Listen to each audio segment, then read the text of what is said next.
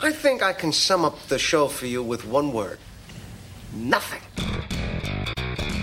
And now, giving you access to the locker rooms and the minds of the independent scene, here are the curtain jerkers of pro wrestling podcasting Mike Crockett Actually, I prefer to be called Maestro. and the Kingpin, Brian Milonas. He's the win, and nobody beats him. This is the Wrestling Podcast About Nothing on the New Age Insiders Network. Welcome to the Wrestling Podcast About Nothing, episode 55, presented by BDARadio.com. There are so many pro wrestling podcasts out there covering every facet of the business. So we went to BDA Radio and said we had a different idea for a podcast. Everybody's doing something. We'll do nothing. They said, What's wrestling podcast about? I said nothing. We said nothing. And thankfully, they said, We think you may have something here. So here we are. My name is Mike Crockett. I'm a longtime independent wrestling referee in the Northeast, currently on an extended hiatus from the ring. And joining me, as always, is a veteran of the New England Independent Mat Wars, the irresistible force, the immovable object. He is Groot, the Kingpin, Brian Milonas. And you can get your uh, Irresistible Force and Movable Object t shirt on whatamaneuver.net. yes, the last, Kingpin store, yeah. The last time we did a Facebook Live, you started off with a nice plug. You got, you got to plug your stuff. Oh my God.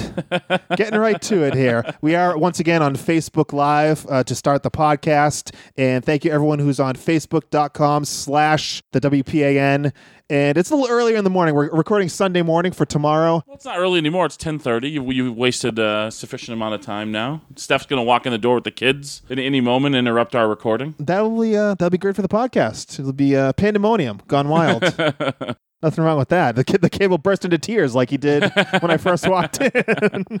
Well, I've told them all about you, so Oh, my, uh, my, what, my, you can't talk anymore. No, I can't. I can't talk, and people are going to see this now, and I, I'm going to edit this out to make it sound like I am completely coherent. But uh, my re- But it's out there live on, on the internet. is. My reputation precedes me. That's The what I was people, looking to the say. people know, Mike. They- the people know. they they found me out. I'm a fraud. Complete fraud. Well, today on the Wrestling Podcast About Nothing on the NAI Network, we will be analyzing the state of WWE NXT with our good friend Connor, aka OK Fabe. Plus, we've got your promo about nothing and a whole lot more. But first, we are live on Facebook, facebook.com slash the WPAN. And uh, we want to talk to people. We want to see if they have anything to say out there. I know Mike Mills from Booking the Territory is giving us an extremely hard time, as always, playing the heel as he does so well. playing the heel. The Southern heel? I don't think he's playing anything.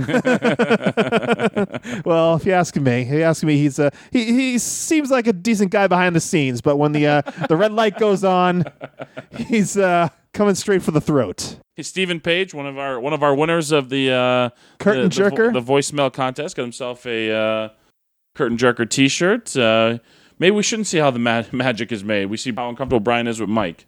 What does that mean? You're comfortable with me, aren't you? Well, you're, you're the one that's usually uncomfortable. A little bit. Want a hug? No, I don't want to hug. Oh, okay. Don't touch me. That's so. So, Brian, you had a big weekend, right? You uh, had a Pioneer Valley Pro Wrestling in Western Massachusetts. Yeah, and you made me get up early today uh, for you to come over to my house, and uh, we couldn't record yesterday. Apparently, you're very busy, so I have to adjust my busy schedule to accommodate your life of leisure. Well, I figured it was your wife's birthday yesterday, so why don't I leave you guys alone for the day and do this on Sunday? I barely saw her. Oh, oh, brother. I hope- you're making it, you're gonna make it up to her today, though, right? I don't know. Depends on what time you get your ass out of my house. we had to I had to ship had to ship her out this morning so we could record the podcast. Oh my God! All right, so we should probably get going with the show, Brian. Paul is on. What's up, Paul? Paul is on. Checking in on Facebook. I I uh, used to work for Paul is on. A great promotion out in out in. I did too. Fall Le- Fall lethal, River lethal Pro Wrestling, right? Yes, yes. Yeah, I was there. They had the six-sided ring, Yes, yes, they did. and and you did blindfold match, right? Is that you? Me and Brian Fury. There's a picture of it somewhere of both of us with the, The hoods. burlap sacks over our over our head or whatever. and uh, how'd that turn out for you? That was, it was a good match. Was? yes. Wow, Brian, if Brian Fury's still out there, Brian Fury can vouch for this. That was a very good match. unbelievable. Yeah. I don't I don't even know what to say. The the uh, What, history. me having a good. Why is me having a good match so shocking? well, the to you? history of blindfold matches is a little bit. Uh, know, it's not the Well, best. here's the thing, Mike. I'm friggin' good at professional wrestling. I, will give you that much. I'll give you that much. But blindfold, that's a whole different. Uh, that's a horse of a I'm different so color. I'm so good at this. I can do it blindfolded. That's how good I am. could you ref blindfolded? if I could see through the blindfold like you could, I couldn't see through the You blindfold. couldn't. You couldn't see through the blindfold. very, very, very, very little. They were like legitimate. Like it was very hard to see. I was petrified of falling out of the ring. yeah, the, then the ring wasn't that big. No, no, no. The, the six sided ring was very, very small. So Yeah, if you like did a suplex from one corner to the other, it, like you know, you, your legs would hit the ropes basically. It was uh Stephen Page talking about it wasn't it wasn't a sex toy company that I worked for. I mentioned a previous job I had where I worked in a, a warehouse that had some adult novelties. Uh, we sold them, we didn't make them. that's yes, and we didn't test them either. We didn't test them either. You used to test the butt beads. we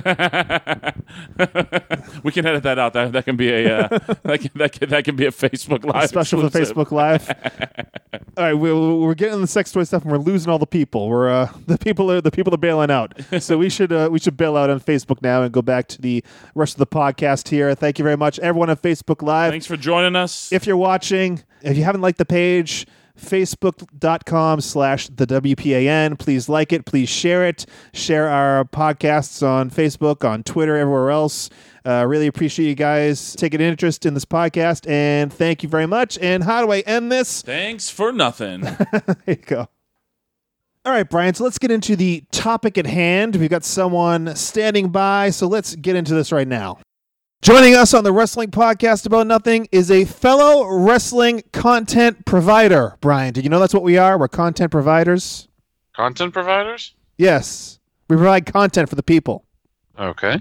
Well, anyway, this man is on OneWrestling.com. He, he does stuff with WrestleZone. He produces videos for YouTube, I think still, and VidMe. He does audio on Podbean. He does so much stuff. And what he does actually is pro wrestling talk with a comedy twist. He is a great friend of the podcast. It's Connor, aka OK Fabe. Hello, Connor. How's it going? Yeah, I, I guess content pr- creator or provider is the best. Although I sound like a cable subscription service when I get called myself that. But yes, I'm, I'm doing good. Glad to be here. Great. So let's before we get into anything here, we're going to talk a little NXT, the state of NXT as a whole. Um, Let's talk about YouTube. I talked to you about this privately, and I'm still trying to figure out what's going on with YouTube stealing everyone's money. Yeah, that's um, it's definitely a, a change in the environment for sure because uh, there's So everything, everything okay back there, Connor? yeah, my little one. Go figure. As soon as we start here, starts uh, starts screaming her head off. Go figure. But um, she she's calming down now. Uh, no, the the state of YouTube is definitely different. It's definitely in a state of limbo right now. And sorry, guys, one second. Go figure. Jeez. I swear she knows, like when I need to do stuff. I, I swear she knows. Holy cow! So YouTube is definitely in a. I, I'm not even an expert on this. I'll be the first one to admit that I'm not an expert in YouTube, but I have at least a general understanding of what's going on with the not just the YouTube content creators, but specifically also wrestling related content creators as well too. And and that's kind of the situation. It's kind of a scary unknown time for YouTube, and there's there's a lot of uncertainty, a lot of fear. Uh, a lot of overall concern. So essentially, what's happened is that through, you know, without getting into too much detail, uh, most of YouTube revenue comes from advertisers. So those lovely ads that you try to like sit through for 15 seconds, or you can't wait for that skip ad button to click. Yes. Most, of, yeah, it's it. Those are fun because, uh, or if you have ad blocker, that gets rid of the problem completely. But a good chunk of YouTube content creators' content come from ads. And so what happened was a lot not too long ago, a bunch of major advertisers stumbled upon a video. uh, long story short, it was of an ISIS extremist video, and it was not too uh, friendly, obviously. Yes. And there was a Coca-Cola ad that played right before it. God. So you, yeah, so you can understand that that was not necessarily a great thing to find out about from an advertiser's perspective. So what happened was a lot of major advertisers started realizing that hey, our ads are just playing like these random like the the partnership program with YouTube where ads can play on what videos and when it's just the wild, wild west. And so a majority of top uh, advertising companies, I believe McDonald's, Coca Cola, Pepsi are the top ones I know of off the top of my head, uh, pulled their advertiser uh, budget from YouTube, which means that the monetary amount that you'd be getting on an adver- advertisers for like major companies has taken a major hit.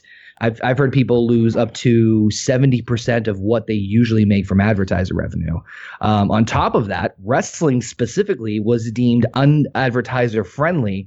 So not just like guys like myself or you guys who like talk about wrestling from a general perspective, but also companies that put like matches on YouTube for or like preview matches um you know like you know beyond wrestling which is Beyond, one of our yeah, local beyond wrestling. I know. I, I remember seeing Beyond's Twitter, and they were just, and and rightfully so. They were they were livid. They were worried.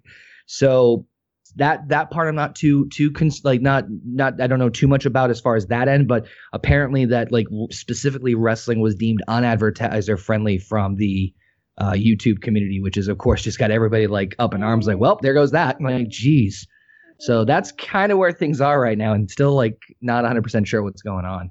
Well, you're still doing uh, videos for YouTube. You're doing videos for VidMe. You're posting audio on Podbean now. So you're all over the place. We can find you on youtube.com slash okfaber. Is it the same on VidMe? I'm not sure. I'm not sure what the address would be for VidMe. I, I, yeah, it's just vidme.com slash okfabe. That one I could actually keep the original name for some weird reason. But yeah, um, yeah, I'm pretty much all over the place right now and just dumping content wherever I can because after all, I am a content provider. Yes, you certainly are. And we're going to provide some content today about NXT. The well, they say originally it was the developmental system for the WWE. Now they say it's the third brand. So NXT is kind of in a state of flux right now. You know, it was the first actual live event on the WWE network that was the first special NXT arrival on February 27th, 2014. And, you know, you had guys like Adrian Neville was the champion, Tyler Breeze, Paige, The Ascension was the big tag team in NXT. You know, of course, now a lot of guys been called up. Finn Balor late last year before he was hurt was called up. And this year, Samoa Joe and Nakamura, which was your main event for the good portion of 2016, that is now on the main roster. So definitely uh, some growing pains, I think, for NXT at this point. Connor, when it comes to NXT, what do you think was the best period? Have we seen the best period yet, or was there a a ceiling for NXT? It's hard to say because NXT is still going on. It's not like it's done and over with. So I, I this was something that I was worried about after the brand split happened again. Yes. Because you lost a lot of talent pretty quick. Where before, you know, you got a couple people called up and they were kind of scattered throughout. But I mean, even before the brand split, I remember they called up Baron Corbin, Apollo Crews, Dana Brooke, and the Vaudevillains all like within a week. Like they like right after WrestleMania 32.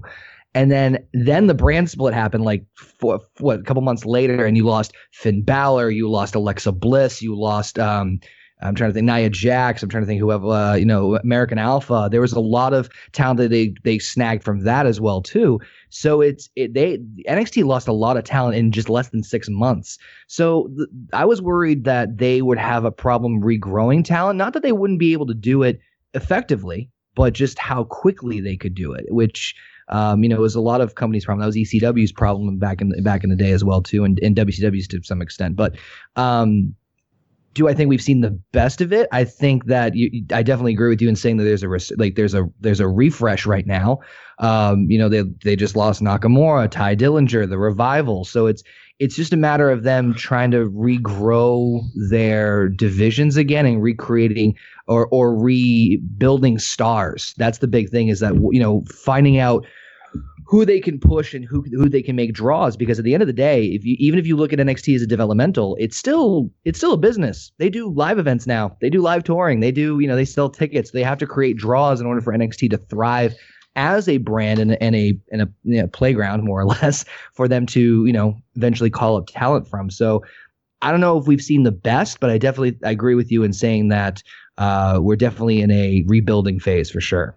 Right. I, I, was taking a look back at some of the old takeover events, and I think I mean My, how the times have changed. yes, yeah, definitely. Uh, you look back to December 11th, 2014, which is NXT R Evolution, which was I mean, just a strange name, but let's just get past that. Uh, it was Kevin Owens' debut against CJ Parker. Finn Balor had his first match, a tag team match, teaming with Hideo Itami against the Ascension, and it was the first match ever between Charlotte and Sasha Banks. I mean, that was a big show for for NXT and. Milonas, do you think that was kind of the height, or have we seen the best of NXT yet? Well, I mean, it's it's hard to say. I mean, I think I think uh, so far, I guess that would be the the height. Although, I mean, you're still talking pre Samoa Joe. The the uh, I don't know if explosion of Finn Balor is the right way to describe it, but for lack of a better term, explosion of Finn Balor, Shinsuke Nakamura. I, I don't know. I think it's an evolving thing. I think it's I don't I don't buy into the whole this is their third brand thing. I still think it's like it's something they can make money with. It's something they can tour with, but it's ultimately to get guys ready to go up to the main roster. And it, it won't be a true third brand. Now, if they get a TV deal for NXT, then I'll buy into this is their this is the third brand. But ultimately, I still think the the the goal of NXT is to get guys ready to to move up to the main roster, which will expose them to the entire uh, WWE universe, if we're using terminology here, uh, as opposed to just the segment that tunes in on the network. Yeah, I mean, I think they kind of uh, expose themselves when they say, you know, we're sending someone to the main roster. I mean, it's it's there is a jump there. It's not a level playing field for NXT. It's definitely, I mean, it, yeah, it's at the end of the day, it's developmental. You're you're starting guys from scratch. Um, it's a place where you go to develop, to make mistakes, to learn, you know, to grow as a performer. And I mean, it's it's developmental. There's no way around it. They can say it's a third brand, and yes, they do make some money. I don't think they probably recoup the money they put into the performance center and and the whole thing of touring and all that stuff. I don't think they get that money back. Uh, I mean, if I'm not mistaken, it's a losing money proposition, but uh, you don't have to worry about that because they have you know a huge. I think if you look at it in a vacuum, it's a losing money proposition. But once people get to the main roster and start really drawing money for them, it, ultimately it's a revenue producer for them. It's more an investment, really. Right, right, right. Yeah, I'm not saying there's something wrong with the formula they worked out here, but it's just yeah. Um, I said that R Evolution could be the height. I think it's it was the kind of the start. I mean, as you illustrated, kind of Brian. You know, this is pre Samoa Joe, pre Nakamura. Uh, this was kind of the beginning of the kind of renaissance of NXT. The whole Kevin Owens, Sami Zayn thing, which really uh, you know carried them through 2015. When you talk about like Kevin Owens, Sami Zayn, you're talking about the guys coming in from the outside, guys that are not developed there in NXT. Connor, do you see the fact that they haven't? I mean, they've made a couple of stars, but the fact that they have to pull guys in from the indies, from other promotions to main event the NXT shows, do you think that's an issue? Not necessarily. It's that that's a tough one. I I think it's just smart business in some regards because nowadays you have fans who are so diehard and know about the product and know about you know uh, the wrestlers fall. You know you can you can. It's kind of funny when you see guys who are called to, to NXT or go to NXT or go to the main roster, and, and some of them you know their names they they change their names radically because WWE wants to keep the the, the property rights, but. Um, they still have a following, and so I think that it's just smart business. That if people want to come to WWE, it's kind of like a, it's kind of like a like you know uh, pros and cons to it. Like, okay, you can come to WWE, but you're gonna help us grow NXT first because that hopefully will bring that following with them um, and then you know elevate NXT's maybe visibility, status, et cetera, and so forth. But on the flip side of that, I do see your point about like growing homegrown talent because realistically, I was actually thinking about this when we were you know getting ready to do this this show. That the only one I can think of that has had like decent, I don't want to say decent success because that's you know air quotes, you can't see that, but um, who has had notable success as far as someone who hasn't had indie experience, the one name I can really pop into my mind is Baron Corbin, as far as right now. But everybody else, for the most part, has had, you know, as far as the main, you know, NXT call ups recently has had their foot in some sort of you know in like some like Ring of Honor or the indie scene or wherever. So I, I personally just think of it as a smart business move because they get that momentum from the success they had elsewhere to come into NXT and hopefully blow that up for them. But I mean, you're you're talking about here. I mean, the guys on the indies and, and the whole homegrown thing. I mean, is is John Cena homegrown? Um, Uh, yeah, you, that, that's a good point. it's, it's hard I to, mean, no, you, John- you make an excellent point. yeah, It's John it's Cena that- got into the business pre WWE. You know, he. Right. Uh, um, I I think it's no different than it. I mean, other than the indies being more visible now because of the internet age we're in, it's no different than I think previously where guys who are you know they they, they take people from scratch. Right. Um, you know, you think of Kurt Angle or The Rock from previous eras, and then they take guys from other aspects. And it's not like I mean, uh, Impact and Ring of Honor are, na- are, are international companies, but they're not on the level that WCW was. Um, right, so right. I mean, Roman Reigns from- also did the Indies too. You know, and very little people know that, but you know, it's same same pol- you know same idea. Yeah, it's cultivating wrestling talent, but I mean, WWE is the place where you're going to have the most visibility in the world. the homegrown talent that um, I don't know, you might have missed Connor. I think the most successful one that was kind of created in that performance center, I think is Charlotte. Wouldn't you say? Oh yeah, no, I, I well, I, I thought Charlotte. Well, I think Charlotte dipped her toe in some wrestle. Well, no, she didn't. That's right. Yeah, it, it's hard to say. Like realistically, like if bringing in people who have had like bigger exposure on the indie scene or or wherever else is is detrimental. But I mean, I, I think it really boils down to the specific person. I think it's a case by case basis, really. But yeah, you're right. I, I think if we're looking at it that in that perspective, yeah, I think Charlotte. Yeah, I think Charlotte blows that one out of the water. Absolutely. Then. I, I, then you look at, I mean, somebody like somebody that that me and me and Michael know well, uh, Sasha Banks. She was on the Indies um, before, but I would I would 100% call her WWE homegrown because she developed this persona and everything that she is now. She developed it at the PC, uh, even though she did work Indies um, before. It wasn't like she was a household name on the Indies. Right, right. But I mean, I, at the same point, you know, you had a guy like uh, Nakamura in developmental, what's called developmental, for a year. I mean, I wouldn't call him a, a homegrown talent by any means. I'm not sure why he was there for a year. I mean, people will say that he's acclimating himself to living in the United States, but what's a guy? I mean, I, I talked to somebody and they told me that he was going to class every day. Like, what? This guy has main evented for years. He was in the Tokyo Dome in front of fifty thousand people, and he and he's and he's going to, to class every day with with guys like Baron Corbin and stuff like that. It's it just didn't make any sense to me why he was down there for a year. I guess maybe I'm getting away from the point a little bit here, but uh, I had to I had to bring up my boy Nakamura Brian. I love Nakamura. Love Nakamura. Yeah, he's gonna. I think hopefully he's gonna do big things because uh, I made a bet. I I don't know if I actually bet anything, Brian, but we talked Not a about bad this. prediction. Yes, I said he was main eventing WrestleMania 34. I said this a year ago. Oh wait, wait, wait. We, we should. We, we this needs to become a bet. This needs to become a bet. So what what what, what, what can I bet? Hmm. You- well, you get to you get to vote me off the podcast, Brian. Is that, is that what you want? I don't know. It depends on who. If the person who replaced you would do all the work you do. uh, uh, we'll have we'll have to we'll have to workshop that a little bit. Uh, but yeah, Nakamura main event. I heard I heard rumblings, Brian. I heard rumblings. Possibly Nakamura versus Cena at WrestleMania. That could be a main event. Will that be? No, I, I- no, we're not playing this a main event game. You said main event. Me, main event goes on last. There's like five main events, pal. It definitely could main event. It could be And then, there. you know, it, it's funny we bring up we bring up WrestleMania though, right? And we're talking about Nakamura here, and that was kind of I was going to one of our earlier points. We were talking about it being the third brand. They're not all of a sudden just going to start throwing NXT matches on on the WrestleMania card like they do Raw and SmackDown matches.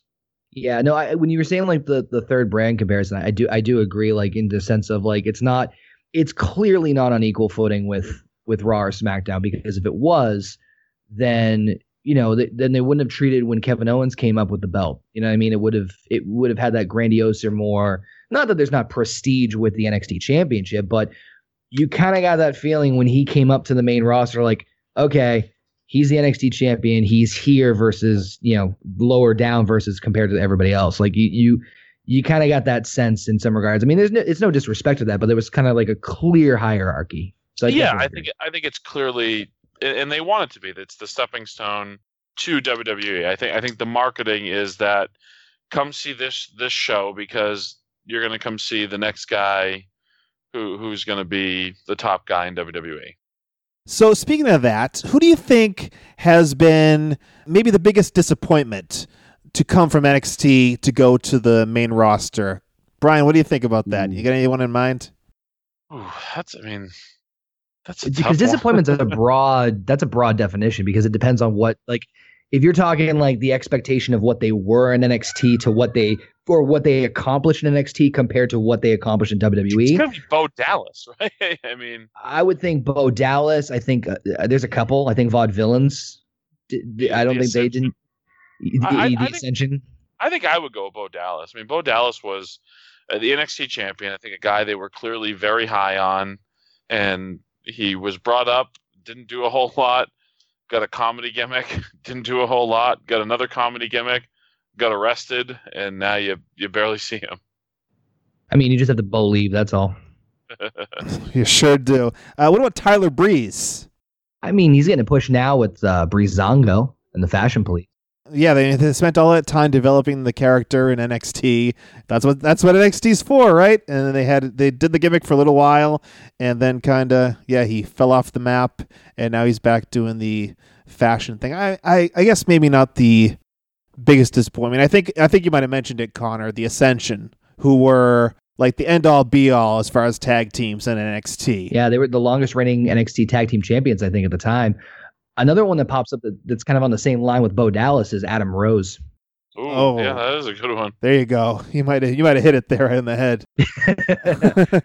Because that was, I remember that was like a sensation. I remember, you know, loving the song, loving the whole deal, watching He NXT. was super over. Yeah, he was super over in NXT, and uh, it's really funny when you go back and watch his stuff in NXT. If you look at the rosebuds and you can point out who's who, like, oh, there's Simon Gotch, Strowman. there's like, like, oh my god, the Strowman one, Brian. I nearly peed my pants. I was laughing so hard because I watched it right after the ambulance thing.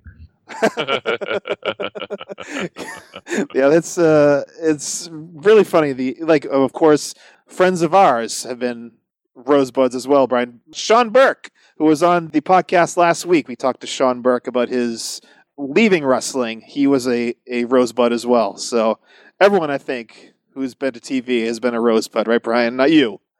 Not me, Oh, I, was, I was about to ask Brian if he had been. That would- that would no, great. no. Uh, the, the, the NXT and all that stuff came after my days of going to TV. So earlier, guys, I mentioned Hideo Itami. Of course, he's kind of dealt with the injury bug in NXT. Uh, I would say I would classify him as kind of a, a disappointment so far. I mean, really, no, through no fault of his own, but it's really been a tough going for him. And of course, NXT Takeover coming up uh, in just about two weeks, May twentieth in Chicago, and it's going to be Hideo Itami versus Bobby Roode, and hopefully he can kind of get back on track and maybe make something happen here. But Hideo Itami has kind of had a rough path here so far. What do you think, Connor? Yeah, it, it stings because he feel like it got kind of lost in the shuffle a little bit because I think he came in. I don't know if it was the same time as Finn Balor or right around the same time, but I felt like he was kind of lost in the. Yeah, he was. I felt like he was lost in the shuffle of a lot of guys coming in NXT at the same time, but he was just starting to get some traction. I think he came back at. Uh, I can't even remember which takeover now. There's been so many of them. Uh, but he was he was like they were teasing a feud with him and Aries. I'm like, oh, that that was that was gonna be that was gonna be some good stuff. And then he got re-injured. So and then he was like, I think it was in the Dusty's uh, Dusty Rhodes Tag Team Classic, and just there were a lot of like opportunities back when there was a lot of you know when NXT still had like a good like chunk of real you know talent as far as like up and down the roster that you could really have some fun with. Not that he couldn't still have any with them now, but uh, it, is a little disheartening because you're like, oh well, this this match got taken away or this opportunity got taken away or he could have done you know X, Y, and Z. Um, regardless though, I'm I'm looking forward to him and Roode. I think that match is going to tear the house down.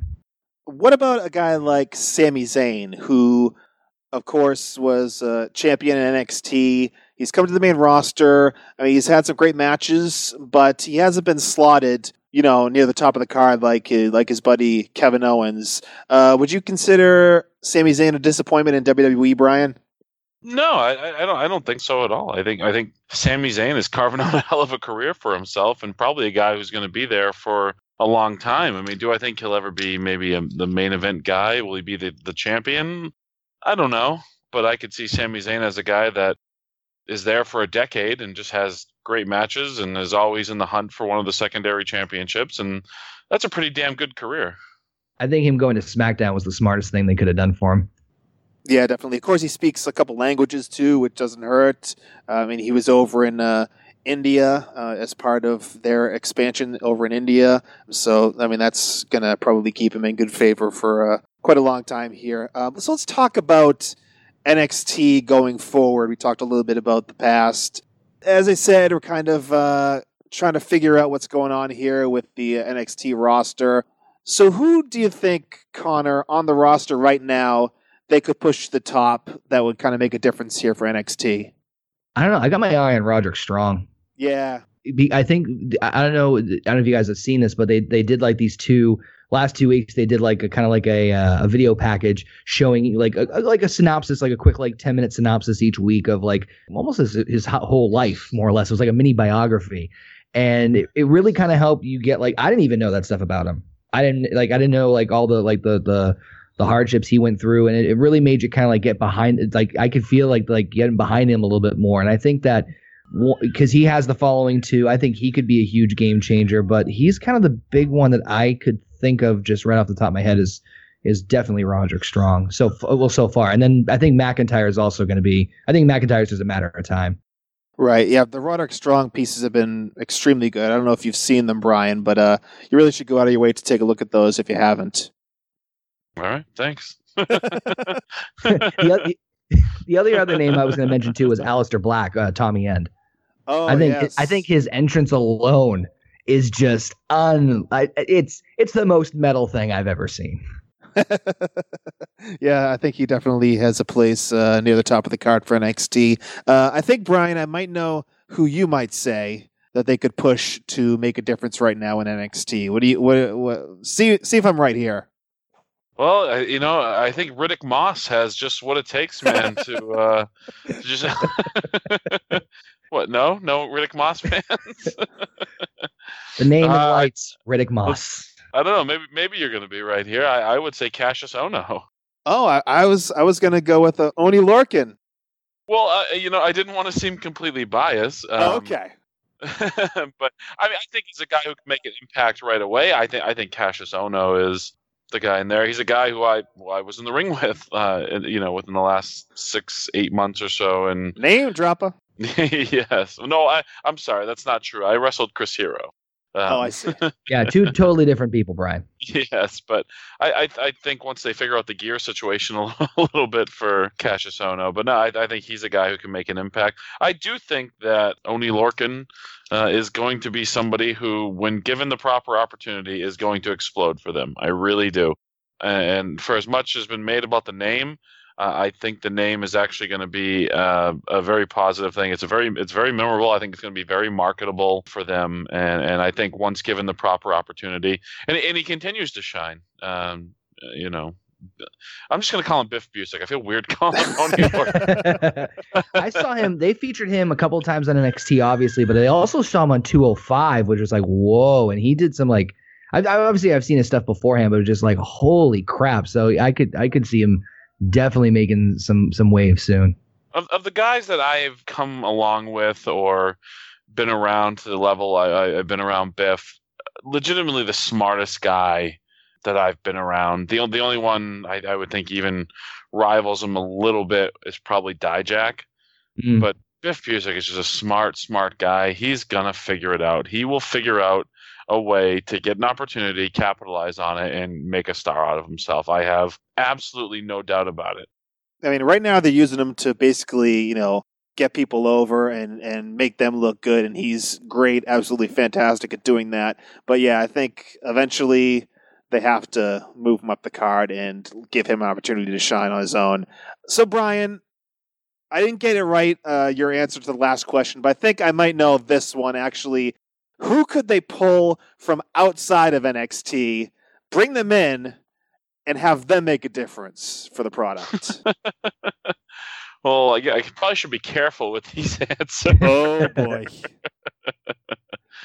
But I, yeah, I mean, I think Dijak's a guy, Donovan Dijak. Did I say that correctly? Is Todd Sinclair going to be okay with that pronunciation? Probably won't be, but go ahead. but I think I think he's somebody who they can pull off the Indies to make a big impact.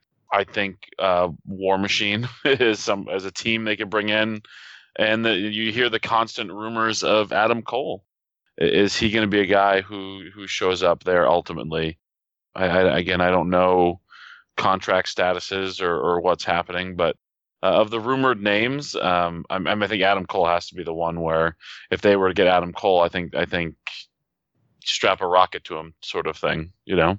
I know, um, Connor, you just put a video out about this just a couple days ago, right? About Adam Cole.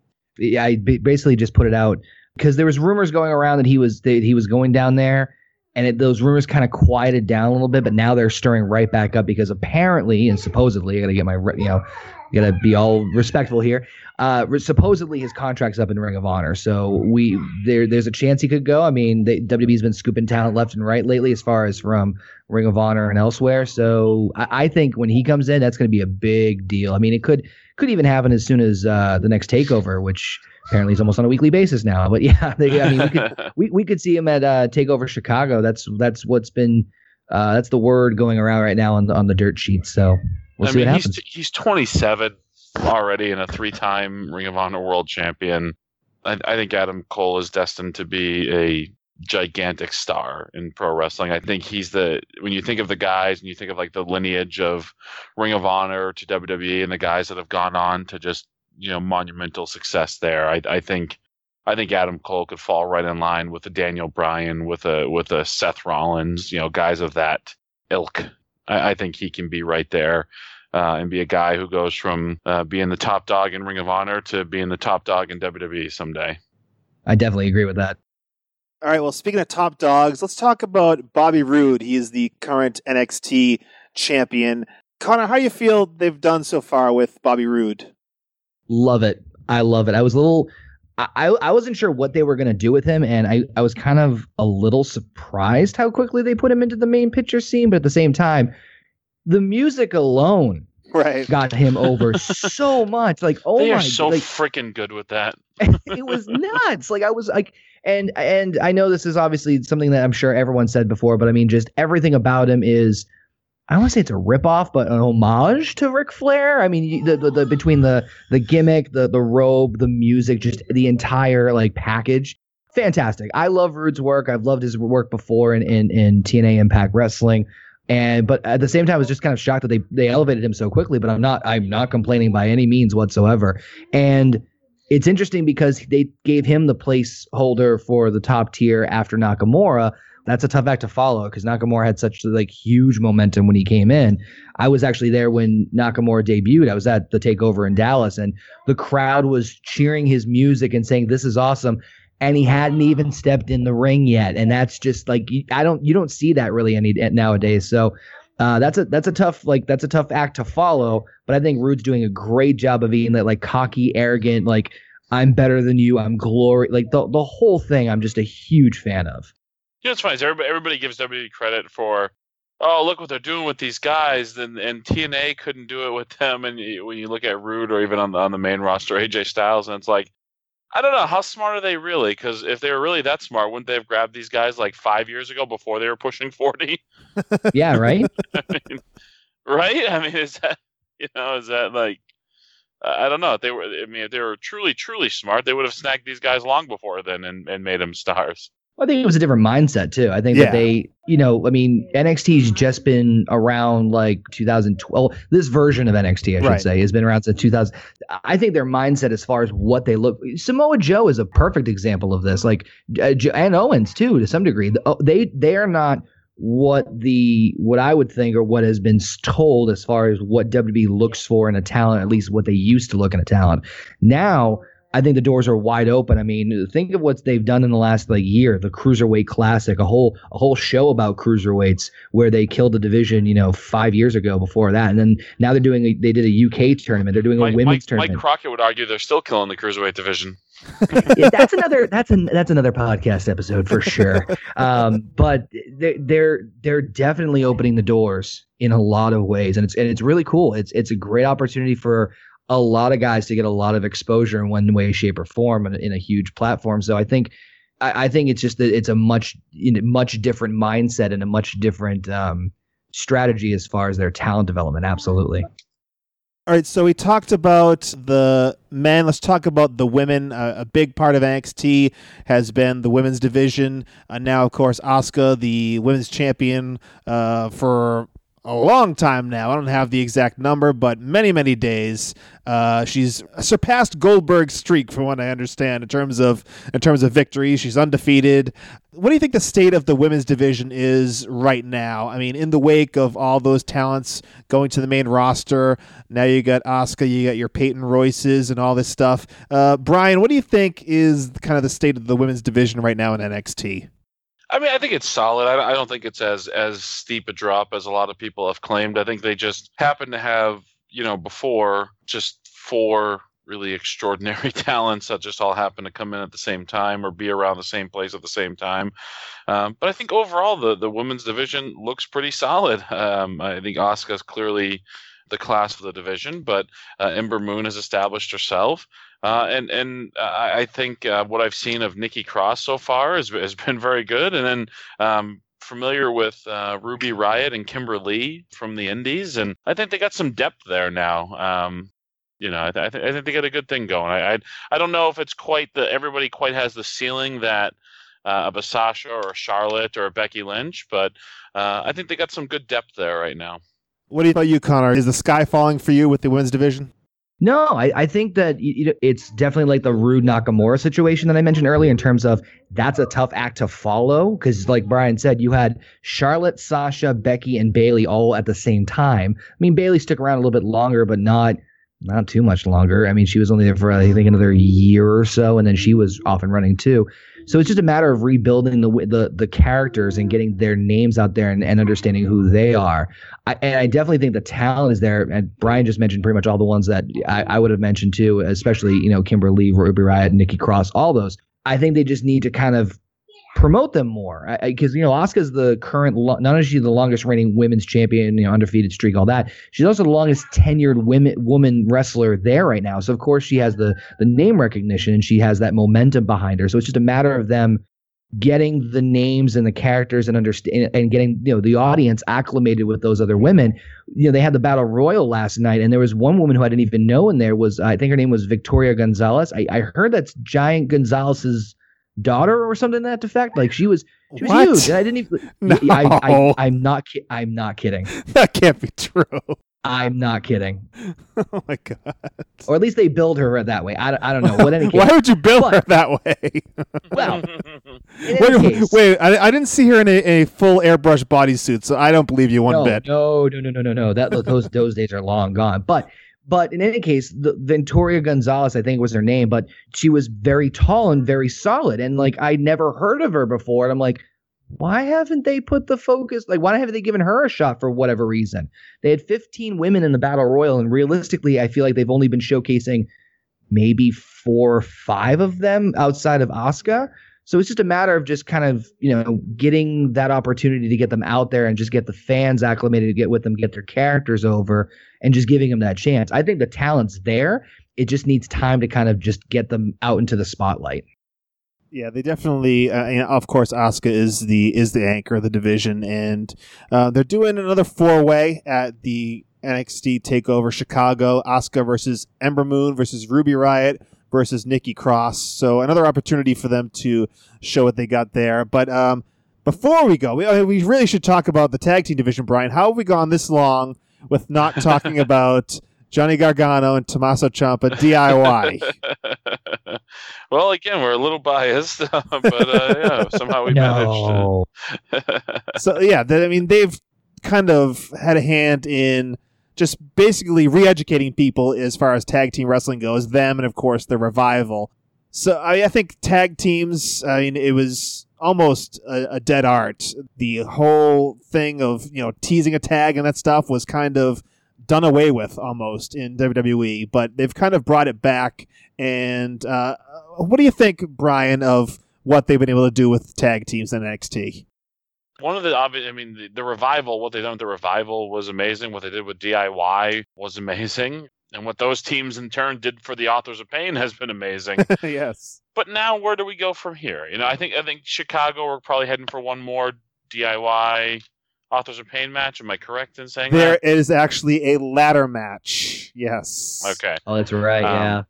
I, I, that's got to be, I think, the swan song for DIY and NXT, right? I mean, I, I, I don't know. That might be a spoiler, by the way. I, didn't, I just wanted to. Uh, uh, I probably should have said that beforehand. But uh, uh, yeah, I, I would think that would be it for DIY. I mean, we've talked about before. They were originally advertised as part of 205 Live, and they really never made their uh, first appearance there. So, I mean, I don't know. I don't know, but they've done a great job. They have, and and now they they're building up heavy machinery, and you know I, I look at those guys, and I and I think I think it's great what they're doing, but uh, and and Mike's Mike's gonna get about to get on me for it, but I feel like that's gonna be another situation where they do the WWE thing of, hey, this fat guy's different. Oh, what the hell is this fat guy doing here? Hey, you know what's gonna be a good gimmick? Let's make fun of this fat guy for being fat. like that's Oh, that's usually the. WWE way with fat guys. Well, they like steaks and weights. Can't- I Brian? can't wait for a Steaks and Weights T-shirt. Brian's going to be first in line.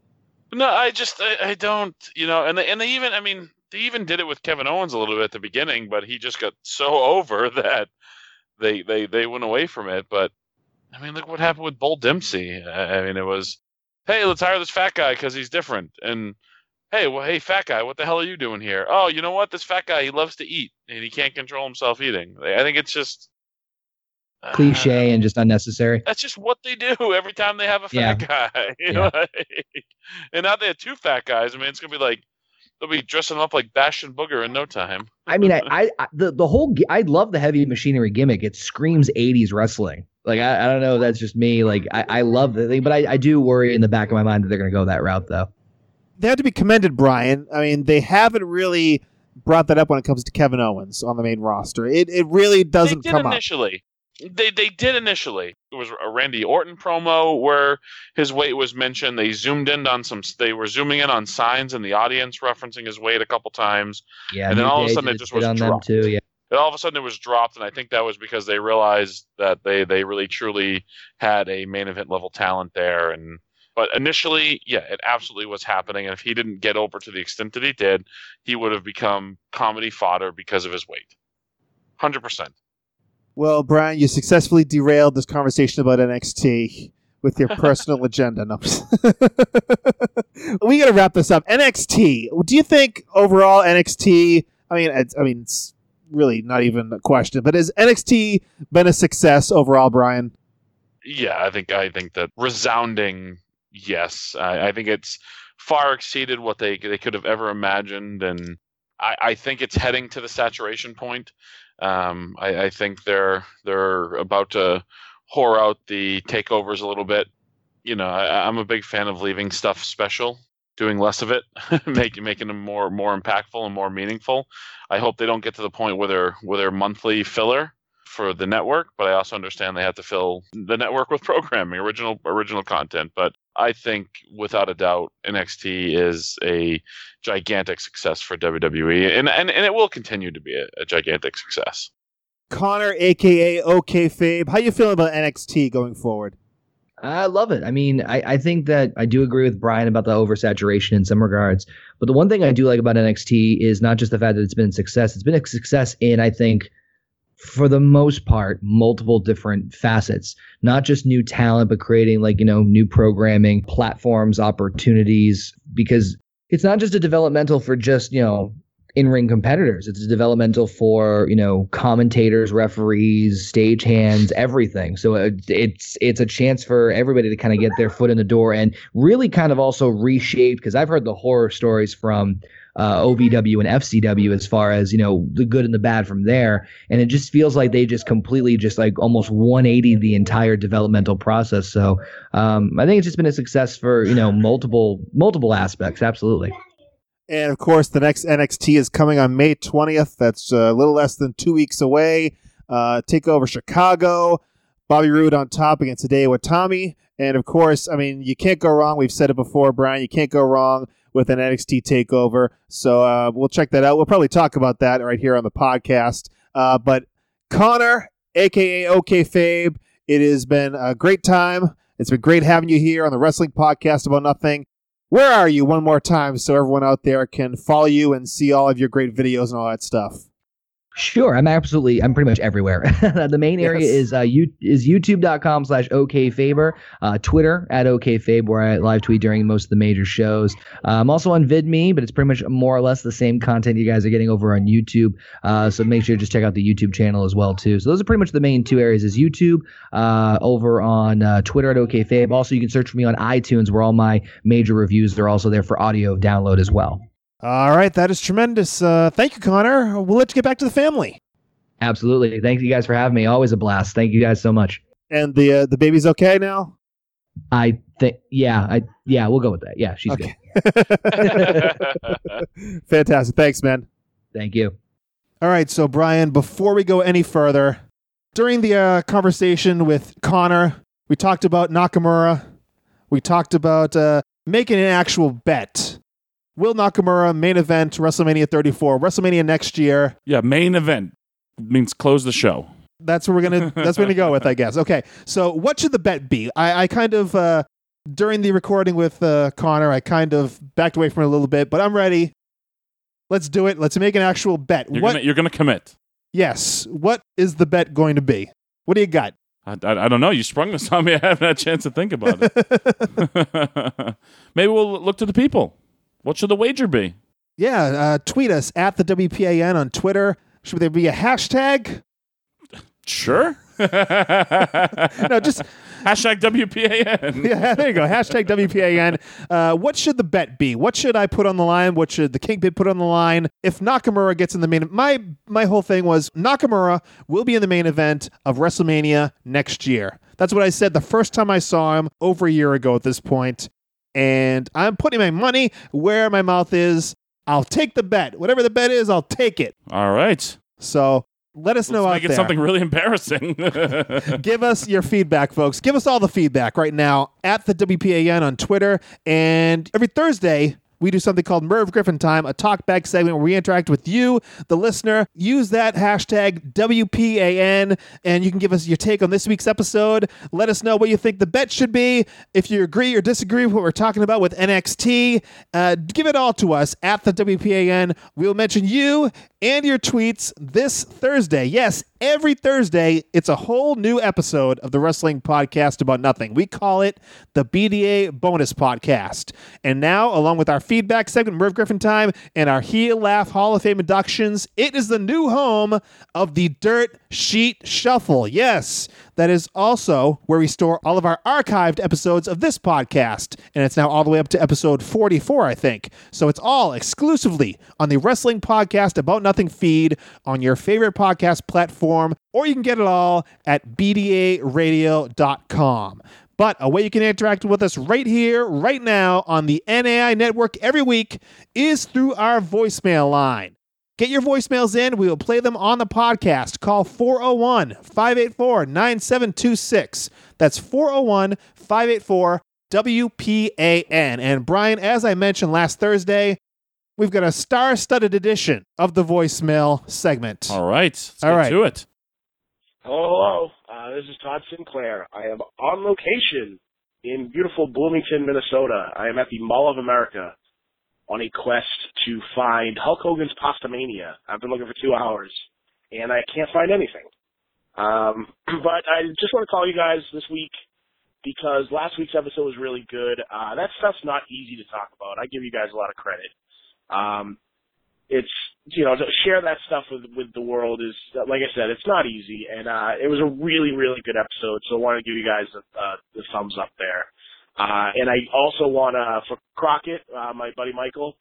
uh, I want to just call in and, and, and give you a little praise. Um, for me, in my opinion, you're the best referee that hasn't been featured on a national scale by far, by far, absolutely. Um, it sucks. You know, I understand the confidence thing and stuff, and it sucks that you didn't pursue it harder than than you should have, in my opinion. Um, I remember you told the story where we were outside the ring uh, at the WWE uh, during the day at the WWE matches, and I, even I was trying to nudge you to get the hell in there. You just wouldn't do it. Um, but I just wanted to give you that because because you really are uh, one of the best referees I've ever seen, and I think guys that have uh, been in the ring with you would would say that too. So uh, keep it up. Thank you. Uh, God bless you, and bye for now. Well, that's very nice. Oh, look at that. Oh, Mike, are you crying? Uh, uh, this is a little misty. You're very emotional these days. ROH senior official Todd Sinclair, I really appreciate uh, your your thoughts. And this is, of course, regarding the episode two weeks ago. At this point, I think he rec- he recorded this after we recorded last week. yes, bro- So- broken bones, or broken dreams, broken hearts. What, what Yes, do we it? episode 53 of the podcast, which right now is our most popular podcast ever. And I really appreciate you guys uh, supporting it and, you know, getting into our uh, devastating uh, tales, our tales of woe. Um, uh, uh, it's good that some good came out of it. And I mean, uh, there's still good coming out of it for you. You're uh, going to be doing more stuff with Ring of Honor, which is fantastic. And of course, Todd is the senior official of Ring of Honor. So uh, I really appreciate his thoughts about, uh, you know, my refereeing. I mean, yeah, I guess maybe some opportunities missed there. we had no opportunities wasted, but uh, I, I, I guess I may have uh, wasted some opportunities Hey, there we all have, buddy. yeah, but uh, I really appreciate. Yeah, uh, go back and check out episode fifty three if you haven't already. That is the Broken Hearts, Broken Dreams on the NAI network. Uh, everyone's saying basically the best episode that we've done, and I think we agree. I agree too. Yeah, I think it was uh, my favorite episode we've certainly ever done. So yeah. All right, and we're gonna do more things like that. We're gonna continue to bare pull back souls. the curtain. yes, we're gonna continue to do that stuff. So uh, let's get on to our next voicemail. This is regarding last week's podcast, our interview with Flex Rumble Crunch, better known to us as Sean Burke. All right, let's hit this. Hey, this is Sidney Bacabella, use this however you want it. The Tennessee two-step is when a uh, in a tag team match, the babyface does a drop down, then the other babyface gets in there, so the heel's jumping over both of them. Uh, do run, they run the rope a couple, heel runs the ropes a couple of times, and then all of a sudden the other heel gets in there and starts uh, jumping over the babyface as well, while they're still just laying down. And then all of a sudden, if comedy is right, then the heels collide into each other and powder out of the ring. This has been your wrestling lesson. Have a great day. I think that is that the real Sidney Bacabella. It I think that's the real Sidney Bacabella. the manager of Max Smashmaster, former manager of Flex Rumble Crunch. Yes, he, he texted me what what it was, and I asked him to give us a call into the uh, the WPAN uh, voicemail line and give it to us so we could share it with the with the the world, Mike. Wait, Sidney Bacabella is a cell phone? He's like a old school manager. Well, it was uh, you know AOL Instant Messenger. Oh, so yeah, we actually talked about this on Thursday as well on the BDA bonus podcast. The Tennessee two step, the big mystery behind that, which uh, Sean Burke talked about. His first match, I thought it was just a rib they, where they would give him this crazy name for a spot, and he'd be like, "What? What? What?" And like, you know, just just kidding. No, Just sheer panic. yeah, but apparently there actually is a Tennessee two step where the two heels are in the ring and the baby faces. I mean, Sydney, I guess, uh, spelled it out for you there, but uh, it, it ends up with the two heels colliding and the baby face makes the big hot tag and they're off to the races. How about that? How about that? But they, uh, there is a Tennessee two step, which uh, was amazing to me. All right, let's get on to our final voicemail. We got three big voicemails this Goodness week. gracious! And there's nothing on the line. There's no T-shirt. No Wow. T-shirt available to these people, and they're just doing it out of the goodness of their heart. All right, let's take a listen to our last voicemail this week. Fellas, love the show. Just wanted to comment on the Sean Burke episode. I started going to Chaotic back in 2014, and he was one of the first guys I saw. Um, really impressed me in the ring. Sad to see his career get cut short, but healthy lifestyle is way more important. And I had a quick question for you as well. I was wondering your thoughts on guys that are using the same moves in WWE. Um, one example would be uh, the sling blade that Finn Balor uses, as well as Seth Rollins. I don't remember Rollins using it before Balor showed up. And also AJ Styles and Tye Dillinger with the tiebreaker. It looks like Dillinger kind of changed it up a little bit since he came up to the main roster, but just kind of curious your thoughts on guys in general using the same moves when they're in the same same company, same program, same show. Uh, keep up the good work, fellas. Mike Doherty, checking out. Mike Doherty, a celebrity in his own right, one of the uh, superstars calling the voicemail line. What do you think, Brian? Have you encountered this on the independent level in terms of two guys using the same move on the same show and what happens there? Yeah, I mean, I, I mean, I don't think I've ever seen like an incident um, over it or anything like that. But I mean, I, I've seen it. I mean, it, in my mind, it's definitely something you want to avoid. I mean, it's definitely strange with Seth Rollins and Finn Balor both using the sling blade and both being main event level performers. And so for two guys to have two signature move or a signature move that's the same for both is very unusual. And I'm surprised that WWE allows it, to be honest with you. Usually something like that, especially something signature, uh, you would typically want to be exclusive to one guy or the other so that they could market that. Yeah, I mean, I there's, there's only so many things you can do in a pro wrestling ring. There's only so many things you can innovate. There's only so many ways you can be creative but yeah, you want to avoid that stuff when, possible. I would suspect at some point that either that move is going to be Finn Balor's or Seth Rollins, and the same same thing with Tye Dillinger and AJ Styles. Although I think in that case AJ Styles might win out, um, but yeah, I mean, I think it's something you want to avoid when possible. I think what happened is that Finn Balor started doing it in NXT, and then Seth Rollins started to do it in WWE. Yeah, I think that's what happened. I, I, think, yeah, when you're a new guy coming into, we're, we're independent guys. If a new guy coming into an independent promotion does like I, I was going to say super kick, but that's kind of almost like super kick. like a body slam these days. But if he was doing like a sit out power bomb in other independents and he came in to a promotion and there was already a guy doing a sit out power bomb, he would probably acquiesce to the guy that's been there longer. Yeah. So that that's kind of how it would work. Just yeah.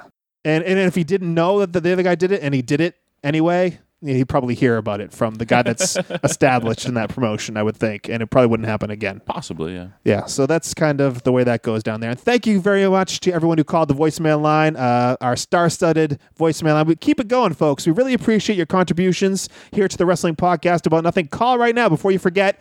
Become a part of the WPAN. 401 584 9726. Thanks very much. All right, Brian, it is time for your promo about nothing. But before we get into that, let's talk about our sponsor. People ask me, what do you mean, BDARadio.com? What does the BDA stand for? Billy digs up the alliance? the news came out this past week, Brian, that Billy Corgan, the Smashing Pumpkins frontman who failed to land Impact Wrestling, has now purchased the rights to the NWA. Uh, it's kind of like striking out with Mae Young and then settling for her hand. Oh, come on.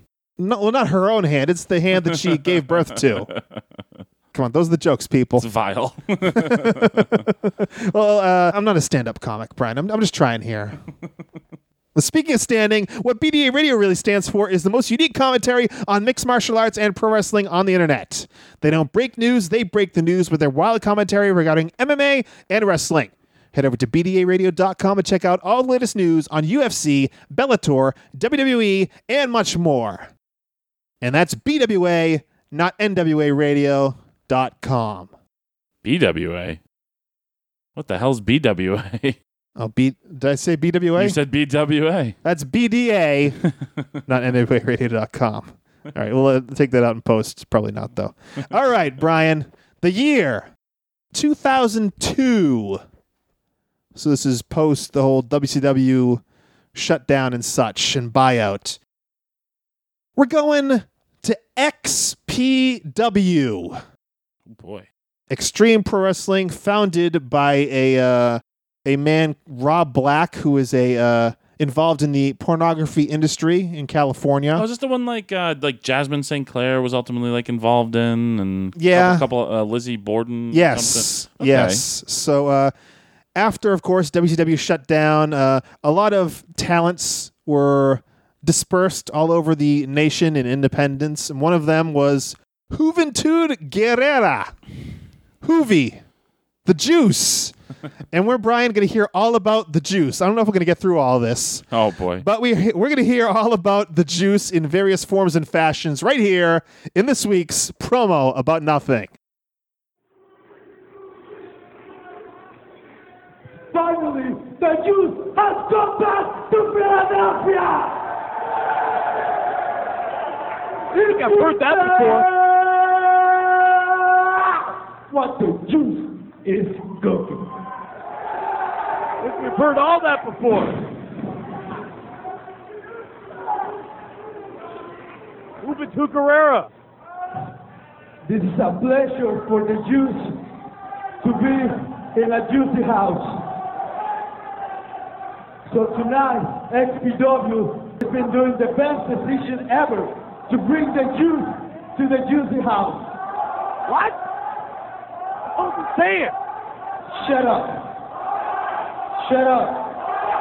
Fuck you. Fuck you. Fuck you again. Fuck you twice. You don't get tired? So suck my dick. All you fucking jabronis and marks. What kind of what kind of respect is that? You gotta respect not the best one, not the great one. You gotta respect the juicy one. Oh God. I kind of knew You you know were what? going to say that. Because this all about the Jews, baby. And the juice is loose. And the juice is on the loose. You know, I see a lot of a lot of jabronis, a lot of jokers in the back try to get a match with the Jews. I don't see any good talent in this building. What are you talking about? Maybe because they're from Philly. Whoa. Oh. I don't know. So I even see a Chris Chatty or Chris Giovanni Chatty. Oh, come on, bro. Let's have a match with the Jews. I know he's the best. I want to learn from him. La, la, la. What the hell is that? You have got to be kidding me. Fuck you. Fuck you. Who does this guy think he is? Fuck you. Fuck you. Fuck you. Who gave him the microphone? I said, fuck you, son of a gun. Heat. Language. You want some of this? You want some juicy, juicy, juicy juice? No, thank you. I know, lady. You know the juice. You're the best. I love you. You see, there's some real good, juicy people in this town. Not like all you suckers. What the hell is a juicy person?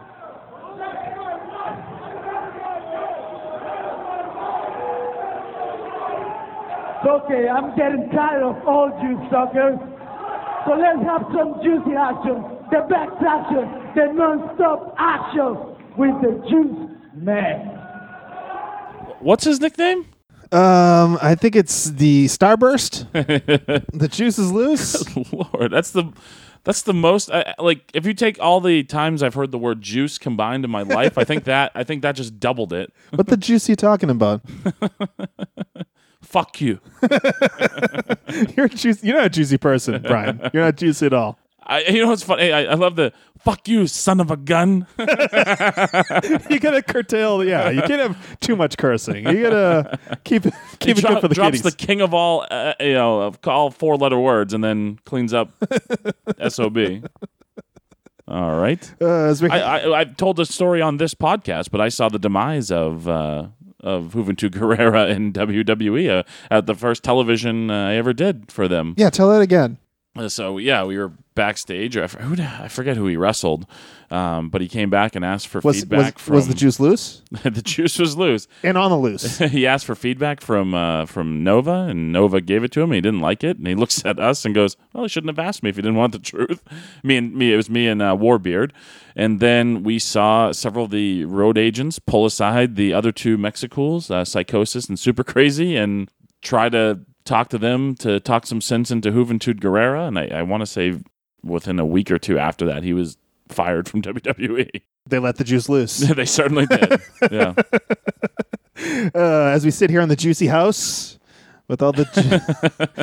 Ju- you seem like a juicy person, Brian. I'm not a juicy No, person. you're not at all? No, not at all. Yeah, so this pro. what do you think about starting off uh, just the direct rip off of The Rock? He started that in WCW. Yeah, yeah, he did that in WCW. Obviously, it's it's stupid. I guess it's supposed to be tongue in cheek, but I don't know. It just doesn't. No, Come across just- well. No, not at all. It doesn't even come because he like he's doing the exact same thing, so it's not even coming across like he's trying to mock it or do something a little fun with it. He's just doing the routine. Yeah, and uh, the juice says. I don't know what the juice says. Well, the juice says "fuck you," basically. That's about it. Yeah. You son of a gun. yeah, that promo sucked. That's the uh, XPW, XPW Extreme Pro Wrestling. I'm gonna go out on a limb and say they're out of business. Yes, they are. uh, if you want to see the video, check out the description of this episode on the New Age Insiders Network. It's right there for you. And Brian, you're hitting the highways and byways, crisscrossing this great nation of ours, plying your trade as a professional wrestler. And it's time, Brian. Oh, it's time. It's juicy time. you got your dates? I got dates, Mike. So this Wednesday night, as we talked about already, but I don't know, maybe that was on the Facebook Live. I talked about it. But anyways, this Wednesday night, I'll be heading to Chunky's in Nashua for Chaotic Wrestling. ChaoticWrestling.com for all the details. Uh, Saturday night, I'm heading up to Westbrook, Maine for Limitless Wrestling. And get your tickets ahead of time for this one. Paul London's there. Uh, Colt Cabana's there. The Kingpin's there. Find Limitless Wrestling on, so, on on all social media platforms and get your tickets in advance because they do sell out. Uh, June 2nd, I'll be heading to lovely Fall River, Massachusetts, the PAL Hall for Top Rope Promotions, uh, brownpapertickets.com for tickets, and find uh, Top Rope Promotions on all your social media outlets. Uh, and I'll stop right there, Mike, because I feel like this podcast is going long. Maybe it just feels like that. it always feels like a long time sitting here with me, does it not? Sure does. All right, before we get out of here, I just want to say, Booking the Territory Pro Wrestling Podcast, Mike Mills, who's giving us a hard time on Facebook Live earlier, uh, but we love the podcast. Check out him, Doc Turner, Hard Body Harper, and all their hijinks. They're on Sundays. The Smoky Mountain Wrestling Show, approved by one Louisville slugger, Jim Cornette. And then Thursdays, it is the NWA WCW Saturday night 605 show. They review those each and every week. So find Booking the Territory wherever you get your podcasts. And then check in the boots at referee Tony S, at Chip K CTB. They do it every Sunday, talking the weekend wrestling. Find them iTunes, Stitcher, Google Play Music, wherever the podcasts are available. They are there. And welcome back to the Hurricane Rana. They moved into the new studios in Fall River. Bobby Cruz's hometown. And they are live, 59 Media Studios. They do Facebook Live every Wednesday night of the show. So make sure to find them on Hurricane Rana Wrestling Podcast on Facebook or at the Hurricane Rana on Twitter. And you can find them wherever podcasts are available. And of course, continue to listen to the New Age Insiders Network all week long. You got your DC and Doc Talk, your Pipe Bomb with McCool and Company, your Rant with Ant, your Late Night Liam, your Indie Pop, and I'm hearing rumblings that the Inside Perspective will be returning this month. Whole new format. Hopefully, they didn't boot Scotty Slade to the curb. We'll see if we see Scotty Slade coming up on the Inside Perspective. That's all on the NAI network right here on this feed. Make sure to check it out. And if you want to support us, the best way to do so is buying our t shirt on prowrestlingtees.com slash new age insiders the curtain jerker wpan t-shirt or you can go to our facebook page facebook.com slash the wpan hit that big blue shop now button it will take you directly to our shirt on pro wrestling tees buy it put it on, take a picture, share it on Facebook, share it on Twitter. We really appreciate it. Thank you very much for everyone who is taking a look at the Curtain Jerker WPAN t shirt. Okay, we are back on Thursday for the WPAN BDA bonus podcast that is featuring the Dirt Sheet Shuffle each and every week. Search WPAN on your favorite podcatcher or go to BDARadio.com to hook up with that episode. Then you can join us back here next Monday on the New Age Insiders Network for episode 56 of the podcast. Until then, he is the Kingpin Brian Milonas. I'm Mike Crockett. Big ups to Mucko, and thanks for nothing.